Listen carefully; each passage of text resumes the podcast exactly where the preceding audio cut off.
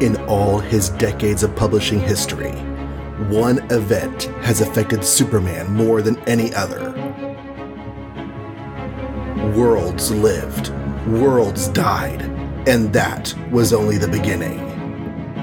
Superman was never the same. Presenting Superman in Crisis. Episode 16 You're Fired. Dateline May 16th, 1985. Hello and welcome back to Superman in Crisis, a podcast by Jon Wilson, that's me, chronicling the twilight adventures of the Man of Steel in his pre-crisis incarnation. We're covering uh, all of the issues of Crisis on Infinite Earths and the Superman adventures that were published during that era, leading all the way up to the end of that version of the character's history. And today we're talking about the Superman comic book that was published on May 16th, 1985, which was Superman 410, and also one other appearance by Superman that week over in Red Tornado issue number 2. Superman 410 has a cover brought to us by Klaus Janson that has Clark Kent um, doffing his, I'm sorry, donning his hat and his coat over his blue suit, walking through uh, wind blown newspapers where it says Clark Kent fired. And behind him is a large TV screen depicting Superman saying, I categorically deny the story Clark Kent wrote about me in the Daily Planet. It is nothing but a pack of lies. So, um, yeah, this is at face value, the kind of story that might have gotten told in the Silver Age as a one off and then might have been, you know, forgotten about by the end of the story. Now, you know, you, you finish it, it, the story's over, it's never talked about again in later issues. And I do believe that Clark Kent has either quit or been fired from the planet on at least one or two other occasions and pursued some other line of work. However, this is one of those I- instances where they take what might have been a gimmick one off story idea and they are apparently going farther with it. We'll have to see exactly how far here in a little bit. So as we open the issue, we get a story entitled Clark Kent Fired. Writer Cary Bates, penciler Curt Swan, inker Al Williamson. And we open with a, um, a fiery meteor plummeting toward Earth, and as it does so, it collides with a NASA surveillance satellite. Normally would take several moments for various NASA tracking stations Earthside to confirm the satellite's demise, but we are seeing this through the eyes of Superman, who happens to be nearby, and he sees that it's falling, and he's going to capture it. He uses his X-ray vision to realize that the uh, damage it sustained is makes it beyond repair. Uh, he knows the model. It's a GX77 series. It became obsolete last month. So he's not too worried about its importance. He just knows he needs to clean it up and make sure it doesn't injure anybody whenever it hits the earth. Obviously, friction with the Earth's atmosphere might be enough to wear down a meteor as it falls, but it will not be enough to wear down the metal of this satellite. And so, but it does break apart as it falls. One half of the satellite falls down into the ocean. And so he actually pushes it way, way far down into the ocean uh, until it's underneath the substrata uh, the underground strata beneath the ocean depths. He waves to the people on a yacht as he flies by, and then he goes to get the second half of the satellite, which is heading toward Honolulu, Hawaii. Side note, that's where my mom was born. She was born in Honolulu, Hawaii, and she was born there before it became a state. Her father was military, and so she was out there because he was based out there. And uh, yeah, so he sees Mount Mauna Loa in the distance. He gives him that gives him an idea. He grabs a piece of the satellite, waves to people in Honolulu and on the beaches, kicks the satellite into the volcano, and he figures that the molten lava and gases seething inside will incinerate the satellite. Disposing of it was very important because this is one of the few satellites that still had nuclear uh, materials inside it, and he didn't want those to go anywhere dangerous. So He's all done. Next stop, the Daily Planet. He flies over to his favorite storeroom, turns into Clark Kent, and he pounds out the story. Now, he makes a little um, comment that dates this story technology wise. He says, I've got a scoop to pound out, and I do mean pound. My word processor is on the blink, so I have to use this old manual typewriter. So if you're unaware, there was this weird intermediate period in the mid 80s before personal computers had really become a thing, but the electronics were there to handle word processing as a dedicated device. So imagine an electrical typewriter, but instead of typing directly onto the paper, as you type, your words are coming up on a small screen. The ones that I've used have like a small bar screen uh, kind of like a calculator screen, but you know, like, like, those dimensions, but a lot larger, so you can use several lines of text. There are some that have had like you know, real, you know, rather large screens, like small monitors. Others very small screens. The screen size doesn't matter, but the idea is that as you're typing, it's storing your text, and you can format it and do things to it, rearrange the lines, make edits, all that sort of thing, and then finally, when you're done you press a button and everything you've typed out gets auto typed onto the um, paper through the same mechanism the typewriter would use with the kings banging the keys swinging up banging a ribbon and everything else. So it's it's like a typewriter with an electronic interface between the keyboard and the keys themselves. Clark turns in the uh, news article to Perry White. He says he got it from Superman. Perry White's great. That means we don't need to vet it because we can trust Superman. And he runs, um, since, you know, Hawaii was saved from a satellite disaster that might have destroyed a large portion of the population, he decides to rerun page one with the story. He calls down to the copy room, has them redo page one just in time for the printouts. All the papers roll, they go out. But late that afternoon, before the papers go out the next morning, Morgan Edge gets a call. Turns out, whenever this story went out over the news wire, uh, people in Honolulu and people in NASA didn't know what they were talking about. Everything about the event nothing can be corroborated by people directly related to it. The people he waved to on the yacht, the people he waved to in Honolulu, NASA themselves, no one can verify that this satellite fell out of the sky, which means that Morgan Edge is angry. The Daily Planet is in trouble, and very most specifically, Clark Kent himself is in trouble. Lois Lane and Jimmy kind of catch that there's a problem in the air as Morgan Edge is storming along, so they go find out from Perry White what's going on, and he fills them in. There is a Daily Planet issue going out all over the newsstands that has a big, bald faced lie on the front page. It didn't happen. Now, Superman has overheard all of this, and so he's out in space. And sure enough, the satellite is floating in space just like it always had been. No indication that it was damaged.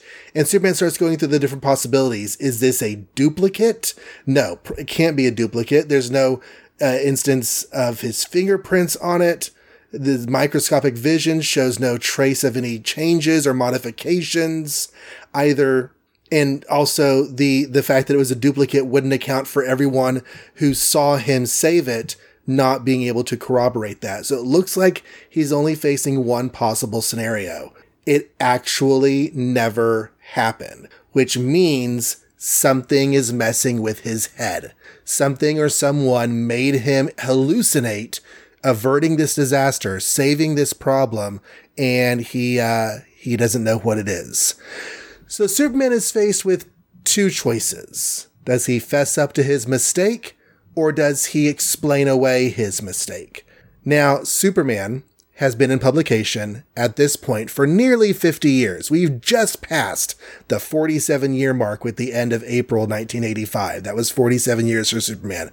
There have definitely been several stories where Superman was mind controlled or turned evil or any number of things. Superman going bad is something that happens. In fact, we're going to talk about an instance in the very next uh, story we talk about, but that's for uh, 10, 20 minutes from now. Um, so rather than, however, rather than fess up that somehow he messed up, he decides to throw Clark Kent under the bus. As Superman, he goes to Morgan Edge's penthouse office in the rain and the lightning and interrupt his phone call with his shareholders to tell him that he has no idea what Clark Kent is talking about.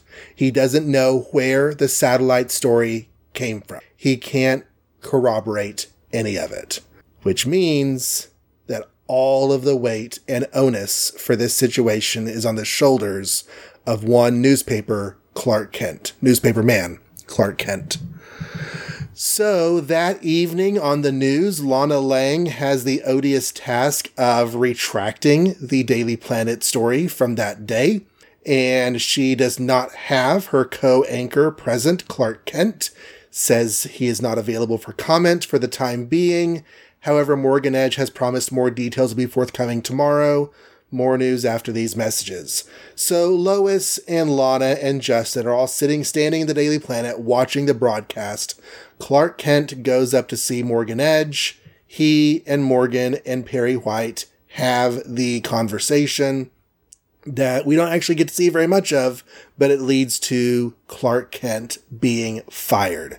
He has lost his job both as a reporter for the Daily Planet and as a news co-anchor for WGBS. He is unemployed and Lois and Jimmy commiserate with him and, you know, sympathize and empathize and angerify with him at all the, the unjustness of bosses and how could they possibly do this to him after all of his years of service as they help him pack his things into several boxes to take with him as he leaves. Um, and that's it. Lois is kind of surprised that Clark is taking this so well. I just know there must be more to this horrendous business than you're telling. You and Superman, you're working on some sort of secret case together. You're getting fired is just part of the plan, isn't that it? This has also been a thing that happens in the past. I know you. You wouldn't have thrown away your career as a journalist, not without a compelling reason. You just won't say what it is. And Clark, of course, won't confess anything. He leans over, kisses Lois on the cheek, as she loses a tear, shakes hands with Jimmy. You've always been a good friend, Jimmy. Even though I won't be around anymore, I'll just be a phone call away if you. I. I'd better be going. And as he uh, carries his two boxes down the hallway, Lana Lang accompanies him. Want me to help you with your belongings? I can manage, Lana. Just press the elevator button, would you? I can feel everyone's eyes staring at me, whispering behind my back. Just ignore them. They don't know any better. All I know is I'll be glad when I'm out of here. I, I don't belong here anymore. And that final panel on the page where he says I don't belong here, the, the elevator doors are closing over his face. So you have this narrow stripe of Clark Kent face and tie as the doors are closing in front of him, which definitely gives all of this a very strong sense of finality. Lois goes in to try to give Perry White a piece of her mind, but Perry says, you know what? Clark frogged up and Morgan Edge fired him. And if you want to complain, you know where to find Morgan Edge. Down at the taxi cab, Lana invites Clark to dinner, but he says, I need to be alone for a few days. I need time to adjust. Can you understand that? Yes, I suppose I can. Call me then. Soon. She leans in the window, gives him a long kiss, and then watches as he drives away. Few people know Clark as well as I do. Although some people assume he's frail and delicate, I happen to know he has a strength of character most men would envy. Still, I'm really worried about him. I know how devastated I would feel if I were in his shoes right now. And as Clark arrives at his his apartment building, 344 Clinton Street, there's a huge mess of reporters waiting for him. He carries his boxes in, gives them a no comment, and goes up to his place. And uh, then he whooshes out the window as Superman. The newspapers actually comment on the sound of the whoosh, that it sounds like one time Superman came to save the day, but of course they look up in the sky and they do not see any big red S. Superman flies to his fortress of solitude and gives himself an examination with the big computers in the fortress, and the results are as he feared. Analyses inconclusive. No measurable traces of any kind found upon your physiology that could have contributed to an induced hallucination. Further data required. Please advise.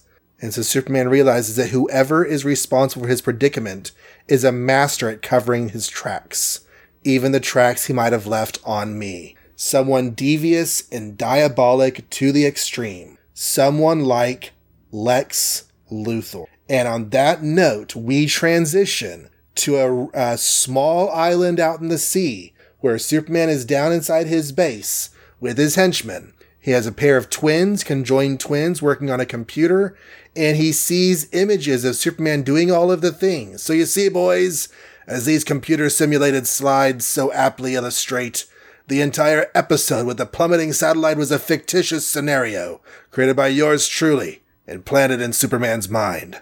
I made a calculated guess he would then feed the incident to one of his close reporter friends, either Lois Lane or Clark Kent.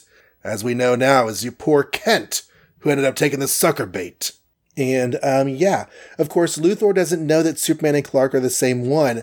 So Luthor is thinking that what Superman has done to Clark Kent putting everything on his shoulders. He doesn't quite understand the morality of that choice, but he knows that it must be tearing him apart inside for what he has done to poor Kent. A young woman watching the announcement of Clark Kent's termination on the news agrees, and Clark Kent was my favorite newscaster too. You're right, Lexi, Superman should feel like a heel. His discomfort has barely begun, my dear. Wait till phase two gets underway. I'm positively tingling with anticipation. Uh, we end with Lois and Lana trying to get to Clark. They knock on his apartment door, 3D. There is no response, and they go out to the uh, sidewalk where Metropolis Eagle is currently selling the headlines GBS cans Clark Kent. And our last scene is Superman standing in front of his statues of his Earth parents, Jonathan and Martha Kent. He is silently apologizing for dragging the Kent name through the mud, for ruining the reputation of the son that they raised. But it was either that or destroy the public's trust in Superman. I wouldn't blame you for being furious with me for disgracing the Kent family name. I wish I could promise you everything's going to turn out all right, that everything will go back to the way it was. But I can't. The secret identity you gave me has always been the most precious commodity I've ever had, and now now I may have damaged it beyond all repair. I just hope you can forgive me. Next issue Clark Kent, out of luck, out of a job, out in the cold, out June 13th. So let's get down to cases on this because I thoroughly enjoyed this issue.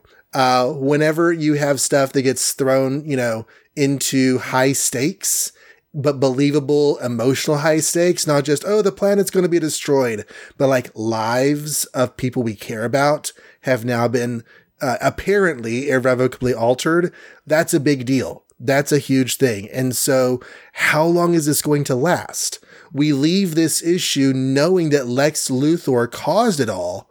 But even if Superman is able to figure out what happened with Luthor, is he going to be able to convince um, Perry White and Morgan Edge and therefore get Clark his job back?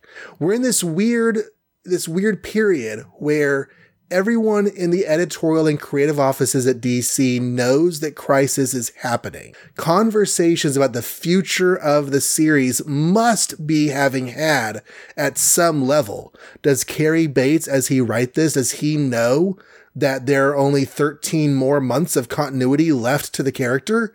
Or is he writing this with a plan to make everything better uh, two, three, four months down the road and continue on like nothing happened? I don't know but the idea that they might that they might do some really major changes realizing that things are ramping up toward the end intrigues me and entices me and I'm very excited to see what happens next. Uh, Lex Luthor is here. He was not wearing his um, his armor. In fact, except for his lack of hair, just the way he was written, he had very much a Gene Hackman Lex Luthor feel to him in the way he was talking to his henchmen. So uh, that was pretty cool. It definitely fits in with the era these comics were coming out. Uh, we've had three Superman films uh, Superman 4, The Quest for Peace, will be uh, coming out in 1987. So it'll be after the termination of this podcast. But, uh, but yeah, Lex Luthor on screen, Gene Hackman's presentation is very well known to the readers and writers of the day, and the fact that his scripting is emulating that just a bit definitely works for me very, very well. I am not one of those people that holds the original Superman films as like the holy grails of all Superman. Um, I do appreciate them, especially for their era, and that's exactly where we are. We're in their era. But that does bring us to our brief discussion of Red Tornado issue two, uh, with a cover from Carmine Infantino and Frank McLaughlin that shows Red Tornado in a bunch of pieces on the ground with a spotlight on the uh, on the area where he is and darkness all around. Shattered is what it says on the cover. The story is also entitled Shattered. Kurt Busiek is the writer. Carmine Infantino is the penciler, Frank McLaughlin is the inker. And basically, Red Tornado is still very upset from being rejected by his friends, the people he's helped, and the Justice League of America. We see Superman saving a, a, an airplane for a pilot, and while the guy is uh, thanking him, suddenly the construct who is the mind controlling nemesis of the story, grabs hold of Superman's mind again. Superman rudely leaves the guy behind, taking with him the door from his hangar in his hands and flying off. Not sure exactly what he does with it, but he does also grab a, um, like a, a smoke device of some sort to do skywriting and he writes in the sky, Red Tornado, meet me at Brooklyn Bridge urgently. Need your assistance on important case. And he signs it with the Superman symbol. Now, Red Tornado sees this. He needs my assistance. He needs me.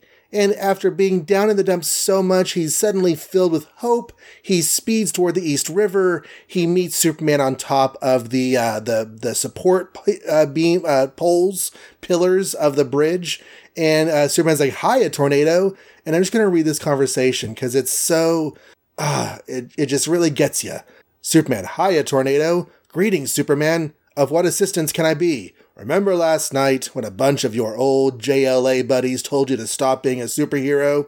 Yes, but I know you didn't really mean it. Oh, but we did. And we don't appreciate your ignoring our advice. And he reaches out and grabs Red Tornado's arm, wrenching it off of the socket. That that was my arm. It sure was. Want to see the other one? And he proceeds to dismantle Red Tornado. Not 10 hours ago, we told you you were retired, but here you are, still in costume, still doing your Mixmaster act. Is it any wonder we're annoyed? And it's just so heartbreaking because Red Tornado was so excited that maybe everything going bad in his life was a sham. Maybe it wasn't really as bad as it seemed. He's so happy to see Superman, and the Superman's like, no, we do hate you. It's all real. It's all bad. Now, next time your friends have a little career suggestion for you, next time, maybe you'll listen. And he takes the last part of Red Tornado that remains, his head, chucks it over his shoulder to join all the other pieces at the bottom of the river and flies off next time. right. And yeah, Superman's role in this story is to tear Red Tornado to pieces. Uh, Red Tornado, though, is able to pull himself back together. He has reassembly powers. Um, and basically, there's several other things that happen in the course of the story. He saves some people, but then the construct twists their minds and has them uh, go up against Red Tornado. He goes to see Traya, his daughter, but she says all sorts of nasty things to him about how he's dangerous for her. And uh, he's not even a very good computer because her friend has a speak and spell, which is much smarter than Red Tornado. And Red Tornado just kind of loses his shit at the end. He's like, you know what? Humans are terrible and I don't want to help them anymore. So I'm not going to. And he turns into tornado mode, scares all the children away. Uh, his girlfriend shows up and is trying to reach out to him, scares her away. And he is now out of the way of the construct, who then appears on every screen across the land. The rise of the machine age is at hand. Um, along the way, the Red tornadoes con- uh, creator, T.O. Morrow, figures out that this is probably the construct involved, but he's not sure what to do about it because the construct can control minds of anyone he wants to. And so if he makes his knowledge known, construct could just take him over. So that's the end of Red Tornado 2. Superman's role in the story was to be a complete evil jerk. He does that really well. We were just talking about, like I said earlier, we were just talking about Superman getting taken over, having his mind controlled by other people, how this is a thing that happens. Now, this is by a force that can take over anybody, but sometimes it's just Superman who gets targeted. And I feel like, I feel like if Superman had owned up to that, rather than putting everything on Clark Kent, it would have been a better choice, morally, ethically, any number of ways.